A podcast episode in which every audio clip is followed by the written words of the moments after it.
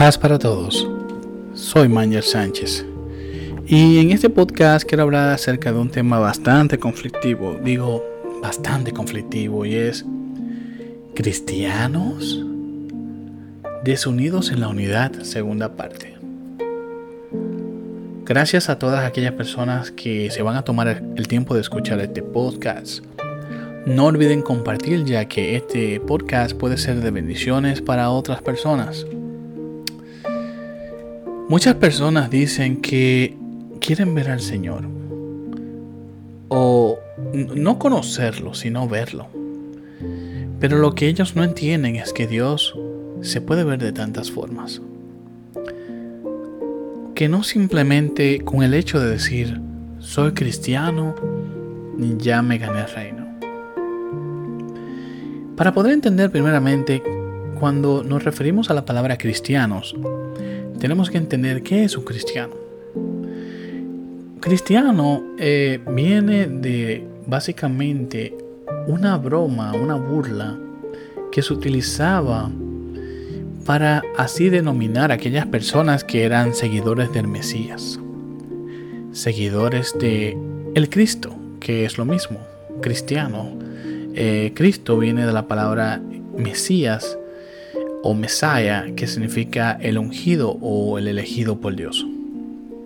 Entonces, básicamente la palabra cristiano significa pequeño ungido o pequeño elegido por Dios. Pero era es utilizada usualmente en su principio como un término de burla. Entonces, si vemos qué significa esta palabra, tenemos que entender la importancia de esta palabra. Esta palabra está dejándonos entender que nosotros somos similar, somos similar a Jesús, a nuestro Maestro, y que tenemos que ser similar a Jesús, a nuestro Maestro. Entonces, si lo vemos en un punto más acertado a lo que es la realidad, ser cristiano no es fácil. No es fácil y no todo el que es es. Porque estamos hablando de que tenemos que ser similar a Jesús, similar a nuestro Maestro. Tenemos que ser similar a quien nos llamó, ser discípulos, ser estudiantes y llevar ese mensaje que estamos aprendiendo de Jesús a todas las personas. Entonces, queremos conocer de Jesús, queremos conocer de Dios. Pero hay personas que quieren ver a Jesús, no quieren conocerlo. Verlo es fácil. Para ver a Jesús o para ver a Dios en sí, se puede ver a través de un niño, a través del viento, a través del agua, a través de un paisaje, a través de el cielo, de las estrellas, del universo, a través del telescopio Hubble, eh, sí, a través de la creación misma, a través de tantas cosas porque Dios es la creación. Pero hay personas que no entienden que en vez de ver, es mejor conocer, porque yo puedo ver fotografías de Francia o fotografías de Italia, eh, fotografías de España, Barcelona. Pero no es lo mismo ir y conocer Italia, ir y conocer a Barcelona o ir y conocer a Francia. No es lo mismo. Entonces, creo que es mejor buscar más el rostro de Cristo, de Cristo y poder entender de que tenemos que conocer más al Maestro para poder ser más cristianos. Y aquí va el tema. ¿Eres cristiano? ¿Eres imitador de Cristo? ¿Estás llevando el Evangelio del Señor, las buenas noticias del Señor de la manera correcta? Es una pregunta que estoy haciendo generalmente porque nadie me puede responder eso ahora. Tenemos que entender que si estamos siguiendo el rostro de Cristo, tenemos que hacerlo de una manera similar a como el mensaje de Cristo debe ser dado. Tenemos que amar a nuestro prójimo, tenemos que llevar un mensaje de amor, de cariño, de comprensión, un, un mensaje que sea de redención. No somos Dios, pero tenemos que llevar el mensaje de Dios a toda persona que necesita amor. Entonces, cuando me refiero a la desunión que tenemos, es porque hay muchas personas que siendo cristianos, eh, tienden a entender que estamos desunidos, que estamos buscando el mismo rostro, pero no nos llevamos bien.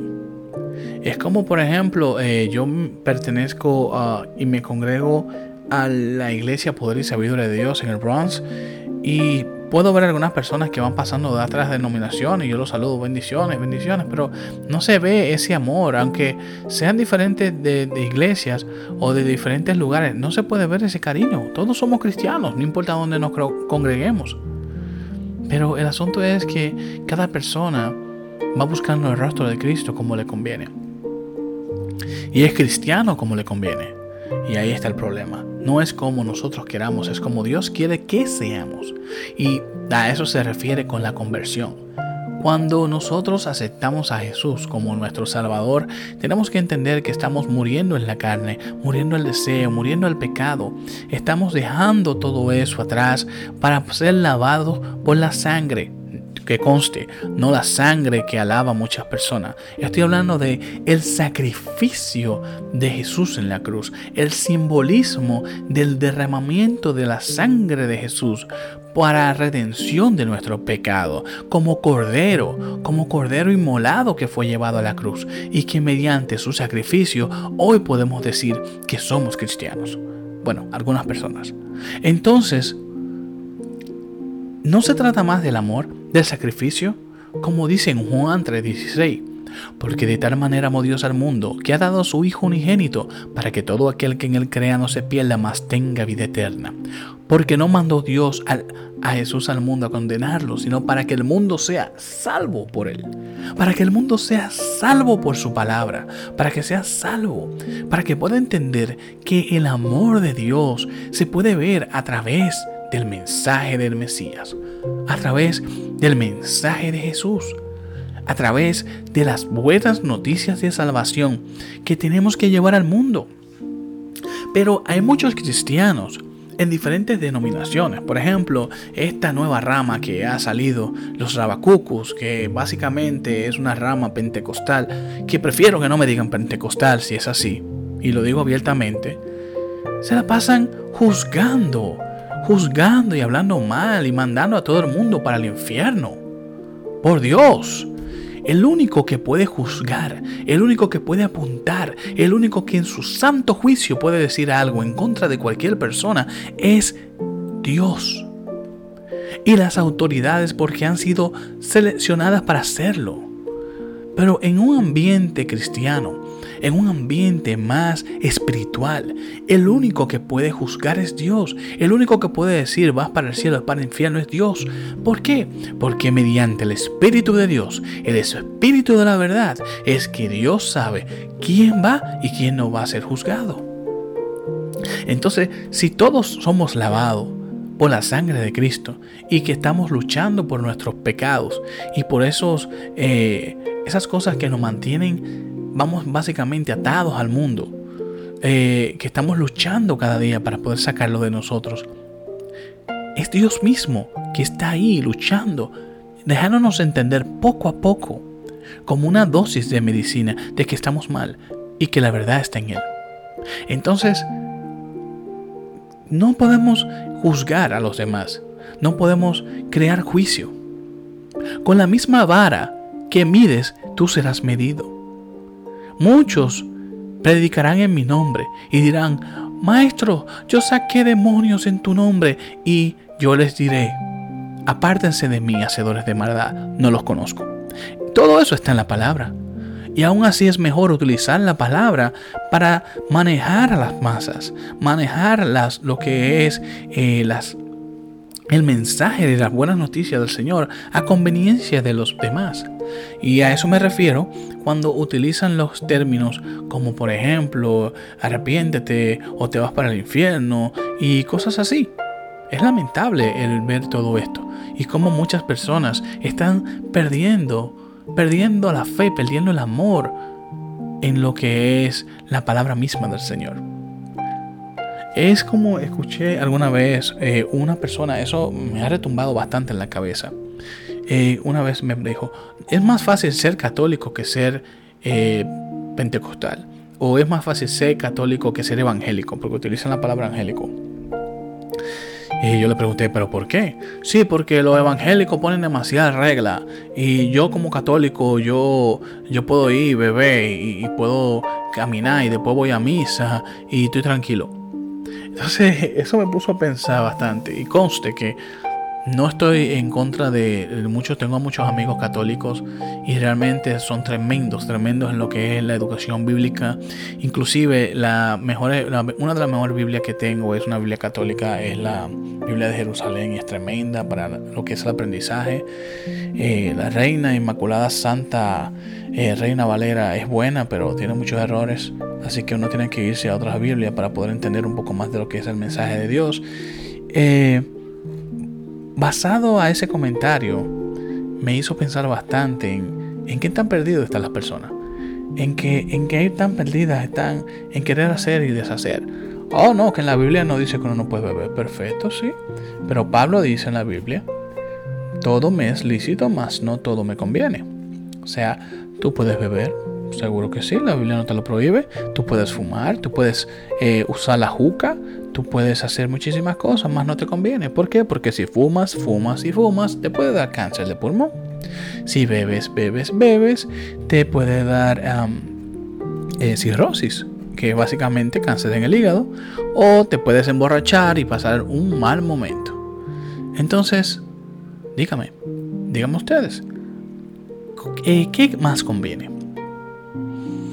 O básicamente tenemos que seguir divididos, la iglesia tiene que seguir dividida, o bueno, no la iglesia, porque la iglesia no está dividida, la iglesia de Cristo está unida.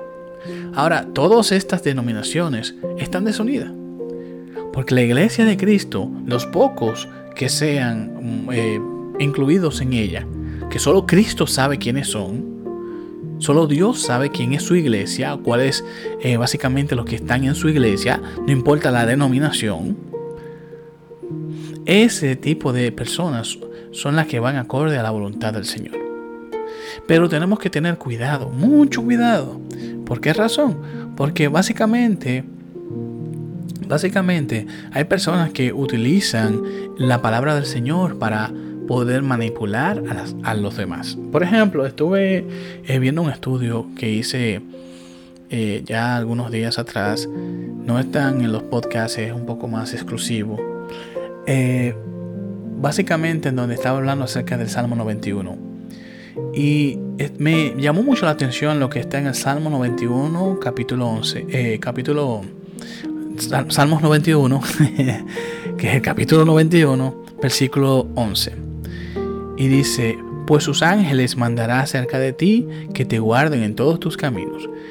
En las manos te llevarán para que no, para que tu pie no tropiece en piedra. Entonces, si podemos ver esto, podemos entender que Básicamente en los versículos de Mateo capítulo 4 versículo del 6 al 7 y en Lucas capítulo 4 versículo del 9 al 12, Satanás o el contrario a Jesús o el contrario a la palabra de Dios, eh, utilizó este versículo para tentar a Jesús, para que se lanzara del pináculo del templo. Eh, y nuestro maestro respondió diciendo, no te, dicho está, no tentarás al Señor tu Dios. O sea, ¿a qué me refiero? Me refiero a que tenemos que tener mucho cuidado porque la palabra puede ser un arma de doble filo. Hay personas que utilizan la palabra para hacer daño, hay personas que la utilizan para dar amor. Entonces, como por ejemplo, algo que puedo poner en ejemplo es lo siguiente. No es lo mismo comer de la casa que comer de los restaurantes. La comida en los restaurantes pueden ser eh, lindas, preciosas y más con las decoraciones que le ponen. Pueden tener un sabor exquisito, pero detrás de esta tú desconoces qué la compone, cuáles son los ingredientes que están eh, dentro de esa comida. ¿Qué, ¿Qué, es lo que hace que esa comida sea así? Eh, además de que tienes que pagar por ella. Tienes que pagar. Porque eh, estás en un restaurante, tienes que pagar por esa comida. Y entonces tú no sabes si la comida te va a caer bien o si le echaron alguna especia que te pueda dar una diarrea. Así abiertamente. Porque estás propenso a todo eso. Al contrario de cuando tú vas a tu casa, vas al supermercado, compras eh, los alimentos frescos, preparas tu comida, pones los ingredientes de la manera que tú desees y pones todo lo demás en una manera más abierta, pero entonces ves lo que te estás comiendo y sabes que no te va a caer mal. Entonces, esto es un mensaje para aquellas personas que tengan mucho cuidado que comen en la calle, que comen en YouTube, que comen con, visitar otros templos, otras iglesias, otras, otras denominaciones. Oh, pero tú estás hablando de unión, estás preguntando de que no vayan a otros lugares. Perfecto, estoy diciendo eso. Pero es que tengan en cuenta cómo filtrar la información, porque no todo el que dice soy es. Entonces, ese es el punto de que tenemos que tener en cuenta. ¿Eres cristiano? ¿Estás tomando la palabra de la, de la manera más concisa correspondiente a la cristiandad. Porque hay muchas personas que tienen mucha, mucha información. Tienen muchos libros, eh, tienen información eh, bastante elocuente, tienen cosas, saben de cosas que yo personalmente no sé. O sea, yo estoy aprendiendo, cada día estoy aprendiendo algo más. Pero como digo, una teología sin espiritualidad es simplemente lógica. Y la lógica fue lo que, la que hundió a Pedro en el mar de Galilea. Si vemos ese episodio de lo que pasó en el mar de Galilea, vemos que Jesús está caminando en el agua. Esa gente se llevaron el susto de su vida con un, Jesús caminando en el agua, en una tormenta. Y según la cultura de ellos, eso era el espíritu de la muerte que los fue a buscar a ellos. Ah, bueno, eso tienen que estudiar la cultura hebrea. El asunto es que Pedro camina encima del agua. Y él mira el agua y se hunde. ¿Por qué? Porque lógicamente no, no estamos hechos para caminar por encima del agua. Entonces esa lógica, esa teología que muchas personas quieren aplicar a la iglesia, a veces lo que hace es que aleja al cristiano. Entonces en vez de llevar la comida eh, de una manera más cerca de lo que es la verdad, lo que hacen que la empeora. Porque hay personas que no están listas para esta conversación. Hay personas que son bebés de tres meses, de un mes, que están para papilla y fórmula. ¿Cómo tú a un bebé de tres meses le vas a dar un mangú con habichuela? Un con habichuela. Y un mangú con habichuela no pega. Pero hay personas, que hay predicadores que le sueltan esos bombazos a personas que lo que hacen es que al final se vuelven ateos. Porque no saben, no saben cómo digerir ese mensaje. Entonces, ¿eres cristiano? ¿Estás llevando de la manera correcta las buenas noticias del Señor? ¿Estás llevando las buenas noticias de, salvación a las personas de la manera correcta? ¿O estás siendo parte de la desunión de la iglesia? ¿O estás siendo parte de la desunión de la iglesia? Es como estuve eh, eh, escuchando acerca de este eh, gran exponente de la palabra, el, el doctor Geraldo de Ávila, que dice, la iglesia no tiene autoridad para separar a quien pidió perdón. La Biblia dice que el que pide perdón debe de ser perdonado. Otra cosa que pude aprender acerca de este caballero es que la iglesia es la única entidad que mata a sus heridos. Hay muchas personas que van a la iglesia porque es como digo y he dicho en muchos podcasts anteriores, la iglesia es un hospital. Y es un hospital donde todo el mundo va a buscar porque todos estamos enfermos y todos estamos buscando el mismo rostro. Pero la iglesia mata a sus heridos. Si esa persona o la persona en sí tiene un testimonio de ejemplo, todo el mundo está cerca de él. Todo el mundo lo levanta, todo el mundo lo aplaude. Pero ay de aquel que caiga. Ay de aquella persona que tiene un testimonio como un temple caiga. Y verán cómo lo dejan solo. ¿Por qué? Porque la iglesia está, o muchas personas en la iglesia están para destruir, no para unificar. Y es lamentable. En este punto lo que es la desunión de lo que es de la desunión de los cristianos en la denominación cristiana. Porque la iglesia en sí, la iglesia de Cristo está formada. Está uno allí, uno aquí, uno allá, uno acá, donde sea, pero está formada. Ahora, todos los demás tienen que analizarse a sí mismos y entender de si eres o no eres cristiano. Realmente es mi oración, es mi deseo, cada día de que podamos encontrar más el rostro de Cristo, que podamos vivir más como cristianos, que seamos, me refiero, menos cristianos y más buscadores y conocedores de Cristo. Para así podernos llevar a entender, para poder entender lo que es llevar las buenas noticias del Señor. Y cuando me refiero a ser menos cristiano, no es que sean ateos. Me explico, porque hay personas que pueden malinterpretar esto.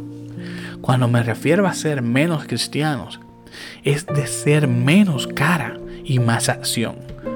Llevar lo que es las buenas noticias de Dios de una manera más transparente y que pueda ser de una manera diferente. Para que el mensaje de salvación realmente llegue a quien lo necesita. Para que sepamos que tenemos que, para que podamos entender de que aquella persona que necesita un abrazo pueda recibir un abrazo. Mas aquel cristiano que haya caído como un soldado dentro de las garras del enemigo puede entender de que hay otro cristiano, otro amigo que está ahí luchando en oración por él. No para juzgarlo, señalarlo o para mandarlo para el infierno. Paz para todos. Y que Dios los bendiga. Así sea.